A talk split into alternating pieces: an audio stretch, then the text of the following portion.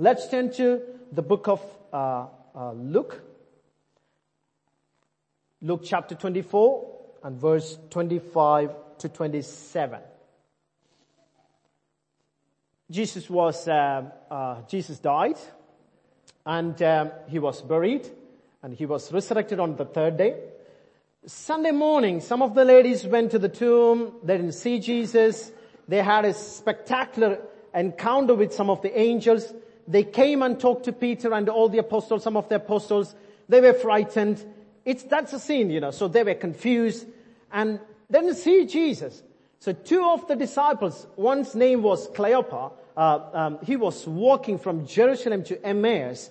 Then Jesus also walking with them and talking with them and asking question, what are you talking about? Um, any help?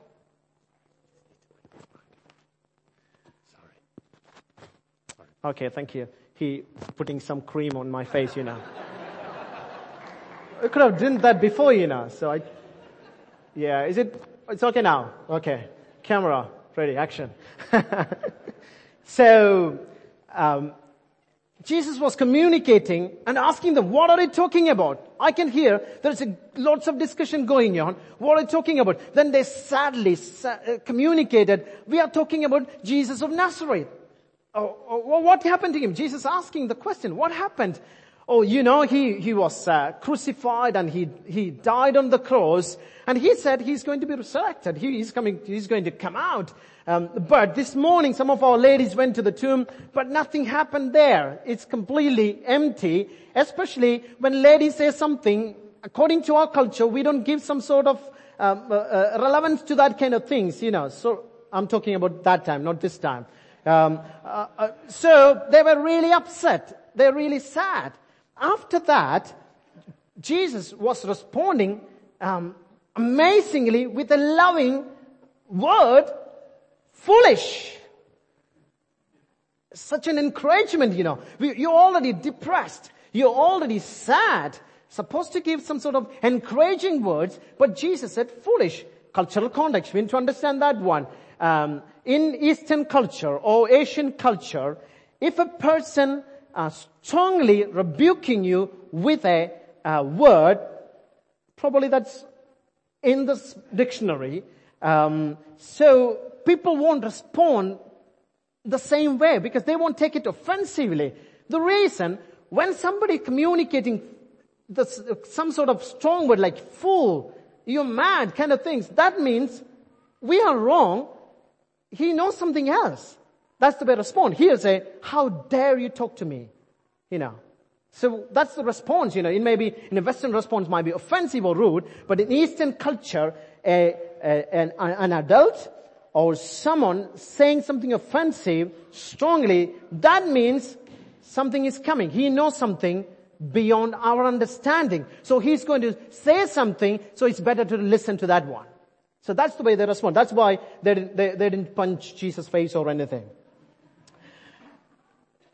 O foolish ones, how slow heart to believe all that the prophets have spoken. That's verse 25 to 27.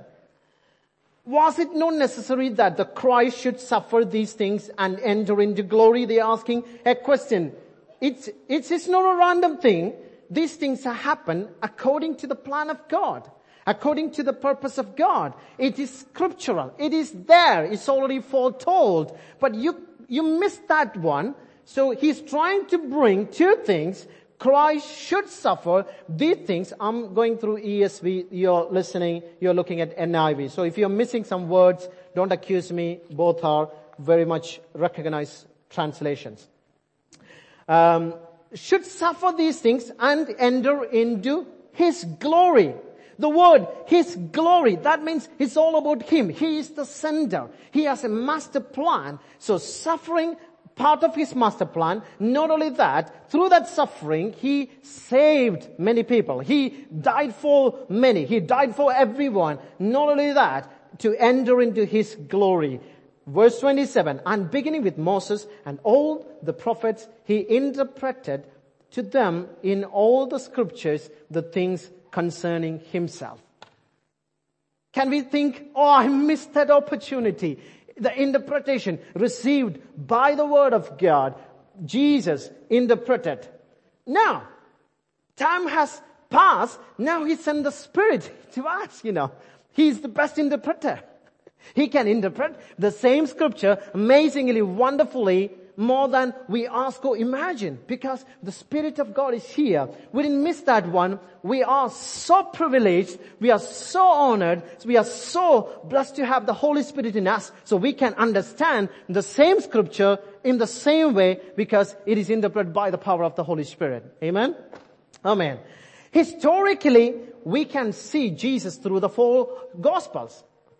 Matthew, Mark, Luke, John, and you can see some bits in Acts also. So mainly concerning about Acts is mainly the beginning of the church. So historically, if you want to see Jesus historically, the best place you can look, you can read historical books. Another historical book is the Bible. It contains history. So you can see that one. Then theologically you can see Jesus through the epistles, you know. Acts you can still see, but all the epistles you can see theologically what God is talking, what is, uh, what is the meaning of the, uh, uh, uh, uh the baptism, why we are getting baptized, what is the meaning of the, um, the communion, why we are breaking bread, these kind of things, the theological aspect, righteousness, justification. Don't worry, these are big words. Uh, but the, we can see that in the epistles.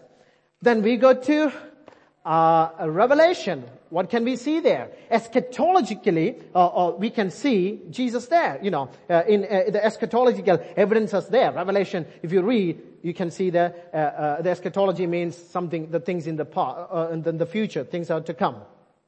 Then, if you want to see Jesus prophetically, you need to go back to the scripture, the Old Testament. That's the way. When you look back to the scripture, all the Old Testament, Torah, the Moses wrote, the five books, and the Isaiah, and the, and the Psalms, and all kind of things. When you look back, you can see the prophecy related to Jesus. So this together, Bible is not two books, it's one book. It's divided into two parts. It's all about Him from beginning to end. It's all about talking uh, about Jesus when you read Matthew, you can see that one, you can see a big genealogy. Jesus, he's starting from Abraham. Okay, Abraham, uh, you know, so I'm not going to say that one. In Kerala, there's a boy in my church, he can, he knows by heart, Mark, Matthew 1. He knows by heart. But um, one of the persons I know, he got saved by reading Matthew 1. Can you believe that? I asked him, how did you impacted that one? Okay, this person uh, was born from this person, this person. Then he was saying, God is so concerned about people's name, you know. He's writing their name and he writing their families, you know. I don't know any religious books. They are so much concerned about people's families' names. So that means God is personal. So that spoke to me. I got saved. Amazing, you know, the way God spoke in different verses. Luke was starting from Adam. He was maybe a bit, bit more advanced, you know. So he, he went to Adam. He started from Adam, you know. So, okay, so, or maybe there's, okay, Matthew started from Abraham. I'm going to start from Adam. But no, it was God's plan. Uh, God wanted to explain things in a, uh, an amazing way. Peter is saying something. He experienced Jesus very personally. So what are the things I'm trying to communicate this morning? I like to give us some sort of outline, then you will know where I'm going. So even if you feel lost, you can cling to that kind of things. Yes, that was he was preaching. Um, I'll go to one slide, the slide number uh, one. Then you can see that one. So we are looking Jesus through the Old Testament. We are not covering everything. Then second phase, we will be looking the Passover lamb. So we will be talking uh, uh, part of the Old Testament uh, prophecies and everything. Through that, we are next up we are going to the bigger picture, what God is doing, where God is taking us. Um, through uh, the next, the last one is truth and relevance. This all part of uh, uh, the kingdom of God and His scripture and why it's relevant to us, why it's meaningful to us. This is the thing. So you can see we will try to finish by finishing by two o'clock. Amen. Oh, give me a hallelujah shouting praise the Lord, you know. Amen. Oh, I hear one amen. You know, you can stay back. I'll preach till two o'clock. okay. So this is the main thing we are going to cover this one. Peter, 2 Peter chapter 1 verse 16 to 19. Peter experienced this amazing walk with God. And some people ask, what do you think about personal experience with Jesus? We didn't get the opportunity. When we came to the church, Jesus already gone. He already died. You guys said he was resurrected. He's gone and all kind of things. You, you were really lucky guy because you got the opportunity to be with Jesus. Then Peter's explanation was very different. He said, yes, we experienced that. 2 Peter chapter uh, 1 verse 16 to 19. These all introduction. Okay, because some of you missed last time. So that's why I'm saying. Then I'm thinking, when, when is he going to start? Okay. For we did not follow cleverly devised myths when we made known to you the power and the coming of our Lord Jesus Christ. But we were eyewitness of his majesty. For when he received honor and glory from God, the Father and the voice of borne to him by the majestic glory. This is my beloved son with whom I'm well pleased. We ourselves heard this very voice borne from heaven for we were with him on the holy mountain. We were with him. We saw that. We experienced that. We didn't read from a historical book. Oh, it's not a folk story or something. We were there. We literally experienced what we are talking now. And we have something more sure. So he is clinging or he is trying to communicate something more relevant than his personal experience. What is that? The prophetic word to which you will do well to pay attention as to the lamp shining in a dark place until the day dawns and the morning star rises in your heart. So Peter is encouraging, okay, don't just believe Jesus on the basis of your personal kind of nice feeling experience. Beyond that, something, this is something foreplanned. This is something foretold. This is the bigger picture of God. We are not, not talking about the small historical time we live with Jesus. No, beyond that. So guys, don't just think, I missed the chance. No, you are experiencing greater thing because it's already spoken in the prophetic word. That is why we are emphasizing on the Old Testament. We are looking, uh, looking back. How many of you heard the word in media res? I'm Indian. Forgive me if I didn't phrase properly. So if some people, some people again and again say, I'm not understanding you, I usually say, I'm Indian, no English. So that's the way I escape from that kind of responsibility, you know. So I don't know how long I can use that one, maybe till I die. In media res, that means some films start with kind of uh, the final episode or the, or the climax. Then they will go back and tell the story.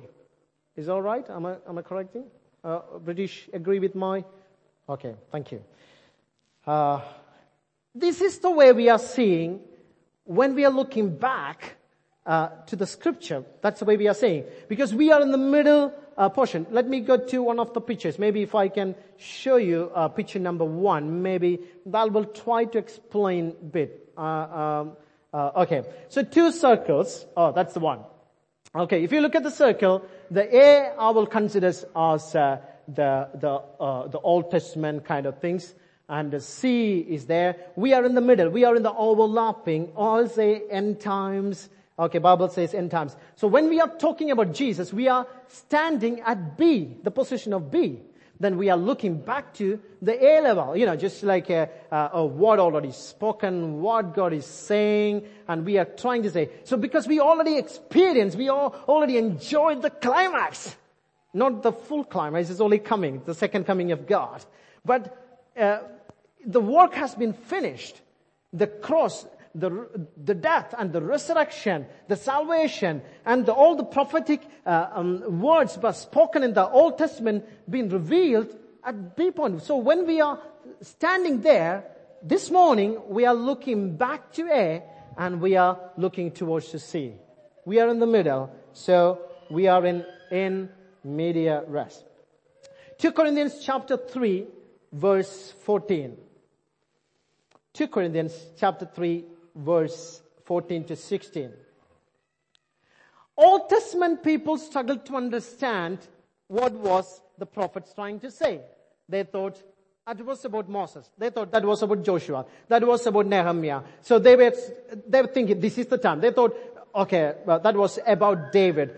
They thought this is it. This is it. Then Jesus came. Then thought, okay, in words and words and his deeds, he was powerful. He was different from all other prophets. This is the time. So they are seeing each person looking for some sort of redemption. Yes, God offered, God promised redemption. They were looking. But many times they missed what actually God was trying to say. They missed the bigger picture. Why? Verse 14 says, but their minds were hardened.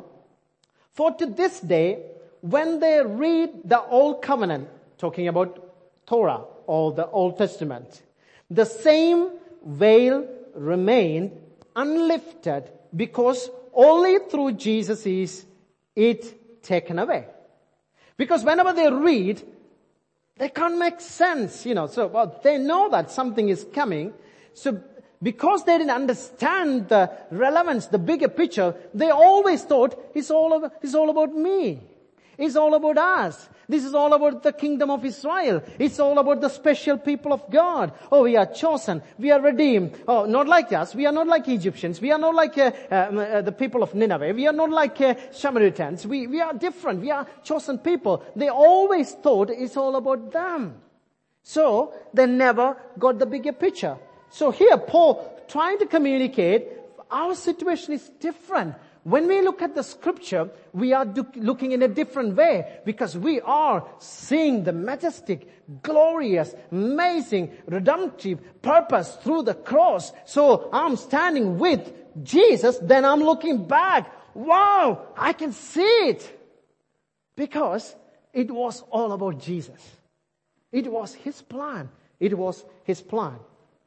Verse 15. Yes, to this day, whenever Moses is read, so whenever Moses is read means the Torah, okay, Genesis, Exodus, Leviticus, the five books, and the books written by Moses.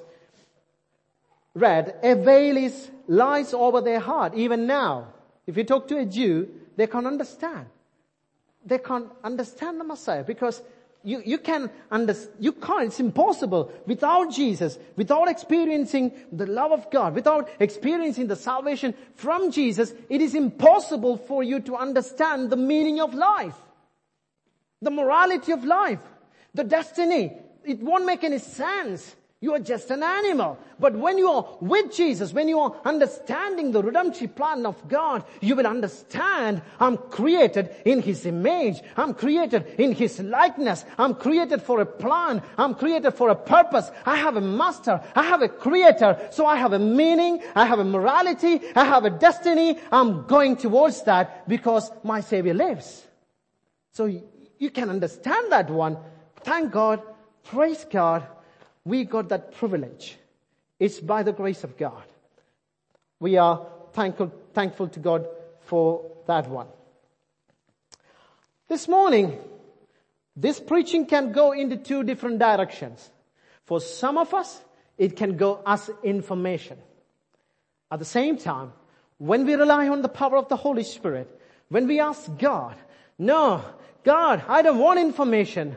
I want to be formed I want to be transformed by the power of the Holy Spirit, then it will work for the formation of your life. So information or formation, that's two things always happens in a preach. So that's why, uh, that is the reason why I encourage whenever you feel God is speaking to you, you can respond then and there. When you read the scripture, one thing we need to always remember, it's all about Him. It's not about us. It's not about religious rules. It's not about how many times you read Bible. It's not about times how many times you go to house group. It's not about doing religious activity. It's all about Him and personal relationship with God. The Bible is a book written for us, but it's not about us. It's written for us. But we are included in that sovereign plan. We are part of it. But the center of the Bible, the Bible is all about Jesus. if it is all about Jesus, it makes sense for us. We know that we are created by His image and likeness. When I was with the students uh, on a couple of weeks back with the students, uh, students weekend away, not weekend away, weekend in. Uh, when we were here, I was I was sharing. Um, then uh, that morning, so I was sharing. Then one of the scriptures that came to mind. Uh, some Pharisees or some of the people uh, um, uh, brought some coins before Jesus and asked, "Is it uh, is it right to give tax to to the to the government to the Caesar?" Jesus asked, okay, uh, they didn't bring a coin. Jesus asked them to bring a coin. Okay, what kind of uh, uh, emblem? What do you call that one? What kind of symbol on that, uh, on that coin. Then they said, it's, it's, Caesar's. Okay. Then Jesus said, okay, give to Caesar what belongs to Caesar. And give to God what belongs to God. Unfortunately, they didn't ask the question back. They're supposed to ask the question, what belongs to God? If they asked the question, Jesus would have said, that is you. That's you. In His image, in His likeness, your life is created by His plan and His purpose. They missed the chance. Maybe they already know the answer, so they don't want to be in trouble. They missed that question. So they didn't ask the question. If they asked that question, Jesus say, your life, the symbol, the image in you, that's from God. So give what belongs to God. Give back. Let's go through some of the redemption uh, um, uh, pictures. Let's go to uh, slide number two and slide number t- uh, three. No, slide, please. Not picture. Sorry. Uh, when we are listening to the scripture, sometimes we can ask a question, what is this scripture saying to me? What is this scripture saying to me? But the best way to ask the scripture is slide number three. Ask the question, what does this scripture says to me about God? What is actually talking about God? It's not about me. When you read David, you can, you can say, I'm like David. When you're talking about Joseph, I'm like Joseph.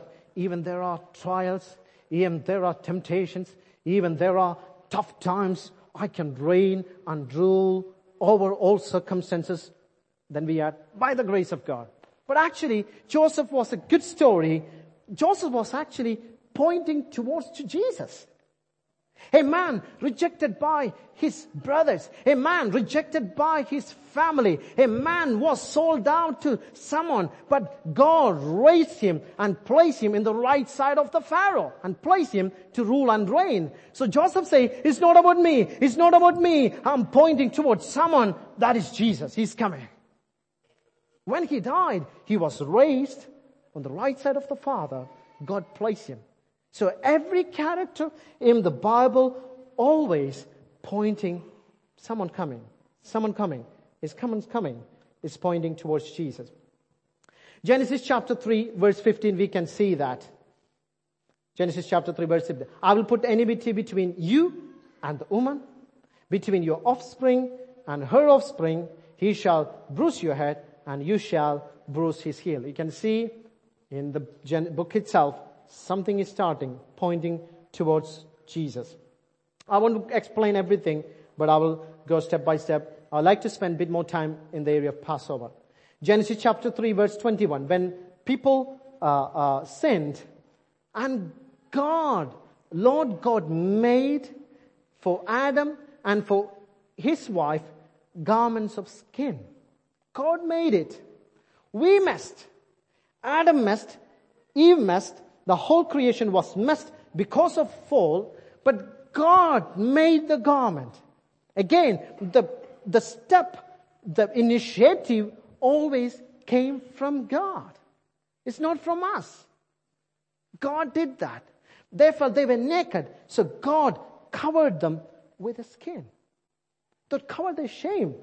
And God was pointing towards, especially there was mentioning about a skin. That means someone was Someone died there. An animal died there. Otherwise, without killing an animal, it's impossible to get a skin. So that is pointing to down, uh, towards some redemptive story. You are covered because something else died there. You are not naked because someone paid the price, pointing towards to the bigger picture. Abraham and Isaac, Genesis 22. Some, for some of us, it is impossible to uh, understand the meaning. How dare God can give us uh, the son to, to kill? You know, is it a cruel God? It's insane. In an individualistic culture, it's impossible for us to understand what actually God is trying to communicate. So we need to go back to the context. We need to go back to the Middle Eastern culture. What is the reason God was asking Isaac, the firstborn, or the eldest or the firstborn of that house? In a Middle Eastern culture, firstborn represents everything for that family. Their pride, their success, inheritance, business, everything that's on the firstborn. So when a firstborn is successful, that the whole family is successful. For us it's different. In a family itself, you can have a Labour Party supporter. At the same time, wife might be uh, uh with uh, with conservative, you know. So the other one, the child, uh, the son is with the Lib Dem. So someone, the the the uh, the daughter is with the Green Party, you know. So in a house, you can harmoniously live without any explosion. Oh, there must be some explosion, but it, it, it's not going to cause any trouble. But, but in, an, in Eastern culture, it is impossible. If you are a Hindu, the whole family is Hindu. If you are a Christian, the whole family is Christian. If you are supporting communism, the whole family will support. That's the way things work. If the family is running restaurant, most of the people will go as a restaurant running people.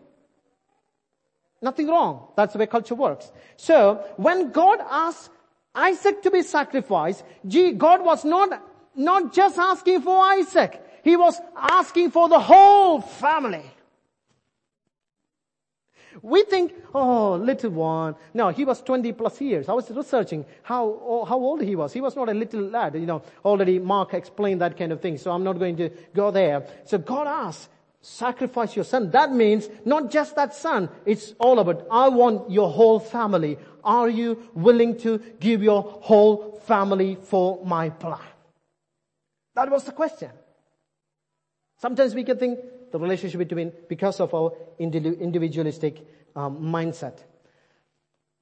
God told him, I will make you a great nation. I will bless you and make you your name great so that you will be a blessing. I will bless those who bless you and him who dishonors you will curse. And in you all the families of the earth shall be blessed.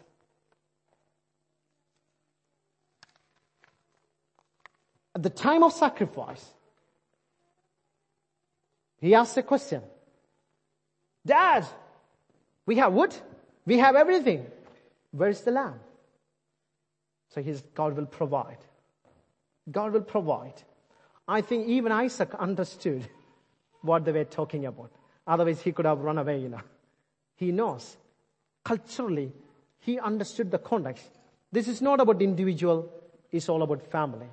They always put family first than individual effort. So that is why we do struggle kind of things. Oh, it's insane, it's impossible, but we should understand the context. Isaac, about to kill, you know, at that time, God stopped him. Then they found a lamb and they sacrificed the lamb. Can you imagine? When they walked back, Isaac looked at the lamb and said, he might have said, I'm alive because of the lamb. I'm walking back because in my place, the lamb was slain. Not only Isaac, the whole family was saved or protected from death because someone paid the price, the lamb.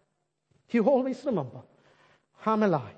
When he's doing work, I'm alive because the lamb, lamb. God was saying, pointing, Isaac, it's not about you. You are alive not because of your religious activity, not because your dad was a good fighter, not because your dad was something special, because God placed a ram, a lamb to die in your place. That is why you are alive.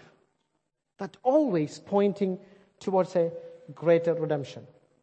Galatians chapter 3, 14. Before that, John the Baptist. Before going to that scripture. In John chapter 1 verse 29. Don't, don't, you don't need to open that one. Just listen. John chapter 1 verse 20, 29. Jesus coming towards to John the Baptist. And he's saying, he's standing from there. Behold, someone coming. He's saying, behold, someone coming. He's a lovely man. No. He was shouting, look, I've been talking about someone. On, that's him. Behold, he's coming. The Lamb of God who carries the sin of the whole world. Behold the Lamb of God coming who takes away the sin of the whole world. He's coming. Galatians chapter 3 verse 13 to 14. 3, 13 to 14. Christ redeemed us from the curse of the law by becoming a curse for us. It is written, cursed is everyone who is hanged on the tree so that in Christ Jesus the blessing of Abraham might come to Gentiles so that we might receive the promise, promised spirit through faith. It's a long preaching verse, that one. We can go for ages with that scripture. That's an amazing scripture, that one. But I need to finish at two o'clock. I need to go quickly. Less response. Yeah. It is clear from verse 13. You can look at the verse 13 and 14 where it says that Christ become a curse for us that we might have the blessing of Abraham. And since the blessing, according to verse 14, is the Holy Spirit. That's the blessing. Sometimes people can think, I will be blessed because I will get a car, I will get a wife, and I will get a good, you know, just, they, they can go to material kind of things and say, oh, I'm blessed. You know, I'm not talking about some TVs. I'm talking about people, you know. So I'm blessed because uh, I don't have any trouble. But actually, God was talking. It's the blessing. The greatest blessing you can have is God in you. Receiving God. He's having a personal relationship with God. He's, He's coming to live in you. I got Jesus. That means that is the greatest blessing I can have. The King of glory lives in me. The Holy Spirit, the curse made to be at least absence, uh, that means, the curse means absence of Holy Spirit. Blessing means presence of the Holy Spirit. Through His death, through His resurrection, Jesus sent His Spirit into our heart to the church. So we are blessed. That's the definition of blessing. Material blessing is part of that. God will bless us. But the greatest thing is receiving Christ in us. Exodus 5 2. We are going to the main part. Exodus 5 2. Pharaoh said to, to Moses, who is the Lord that I should obey his voice and let Israel go? I don't know, Lord, and moreover, I will not let Israel go. But in Exodus chapter 12, verse 20 to 24, before that God spoke to, um, uh, God spoke to uh, Moses, get ready that things are going to change. I could have read from the children's book. It's really good in, in that kind of, uh, the, the illustration is great. God already sent nine warnings. So it's already nine warnings. They didn't believe that one. If you don't know the Moses story, don't worry. He was a, mm, uh, a Pharaoh, refused to leave uh, the people of God. They didn't uh, let, uh, let go, and he was using Israelite people uh, uh, for his slavery. Then God decided, I'm going to set them free. Okay? So he is, God is sending a man called Moses and ask him, you go and tell him I'm going to set them free. What are you going to do? Then Moses called all the elders. Then God said, I sent nine warnings. He's not going to obey. The last warning is coming. What is the last warning? The firstborn is going to die in that, in the land. The Moses called all the elders of the Israelites and said to them, go and select lambs for yourself according to your clans. That's verse, uh, Exodus chapter 12, verse 12, 21 to 24. Take a bunch of uh, hyssop and dip in the blood that is in the basin and touch them uh, lintel and the two doors, doorposts with the blood that is in the basin. None of you shall go out of the door of his house until the morning. This is applicable to everyone. For the Lord will pass through the strike the Egyptians and when he sees the blood on the lintel and on the two doorstops, the door, the Lord will pass over the door and will not allow the destroyer to enter your house to strike you. You shall observe this rite as a stature for you and for your sons forever. Picture number, uh, uh, we are going to the picture number two. So nine strikes happened. Two guys are talking. God said we should sacrifice a lamb and we put that, you know, at our doorsteps and stay inside. God said no one goes out. Some people think, oh, it was just for, uh, for the, the, the Egyptians, you know. No, God said, not just for Egyptians. It is applicable for everyone. The destroyer is going to pass through all the houses. Not just for the Egyptian house. What does that mean? If you are not under the blood, if you're not marked by the blood, you will die. Sometimes Israel might thinking, oh, they are the bad boys. We are the good boys. Our God is dealing with the bad boys. No. No.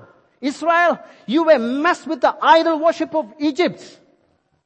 You were sinful. Your Ten Commandments won't save you. Your Torah reading won't save you. Your, your sacrifices won't save you because the destroyer coming, only one thing you can save you, that's the blood of the Lamb of Lamb.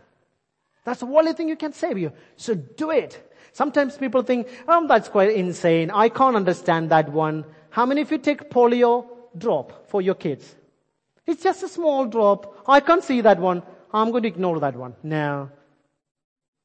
When the government say, in order to protect immune, to get immunized from polio, just go and have a small drop. We don't do any research. Oh, let me start a lab and let me go through the drop. What are things there? Some materials are there. I don't like, no, you just go and even the baby is not opening, you will make it open. Not like that, maybe a bit gentle, you know. Because you want to be immunized. immunized. So in the same way, God is reminding, if you want to be saved, if you want to, to be away from the, the wrath of God, I'm using that word wrath of God because we mess. Only thing, simple thing, God is giving, kill a lamb and put the blood. You will be protected. The night time, things pass. Everywhere screaming and shouting. The day morning people came out. The first one will say, not because of my religious activities I was saved. A lamb was slain. That is why I'm alive. I'm alive because somebody paid the price. It's pointing towards to Jesus. Let me finish. Slide number three. The lamb saved them not only from freedom from Pharaoh, but saved from the wrath or the death or the destroyer because of their idol worship. Sometimes we think, oh, we came out from, from the idol worship or, or from Pharaoh. No. The lamb saved them. Not only freedom from Pharaoh, saved from the wrath of God. There are two dimensions there. Slide number four, we are going. So the Exodus point beyond itself a greater need of deliverance from the totality of evil and restoration of relationship with God. Such a deliverance was accomplished through Christ's death and resurrection. These are big verses. That's why I put on slide so you can read. Otherwise you think, it's gone. So that's why I put the slide there so you can read that one. Dead son or dead lamb? Dead son or dead lamb? Dead lamb means your son is alive. It's no option. Last Supper. Jesus stood and took the bread in a Passover table, bread, traditionally four cups of wine. An important thing is what's the third thing? Lamb. Passover table without lamb, no, it's not a Passover table. He took the bread. This is my body. He took the wine. This is my blood. Where's the lamb? There's no lamb at the table. He said, set up a Passover table. But lamb is missing. He was saying, I'm going to slay. I'm going to die. I'm the lamb. There's no need of a lamb there. I'm going to die for the sin of this world. Through my death, people will receive freedom and out from eternal punishment. So God came down. His son came down and died in our place. Through that, we can be free. Through that, we can be saved. It's only one thing. God is encouraging the lamb was slain.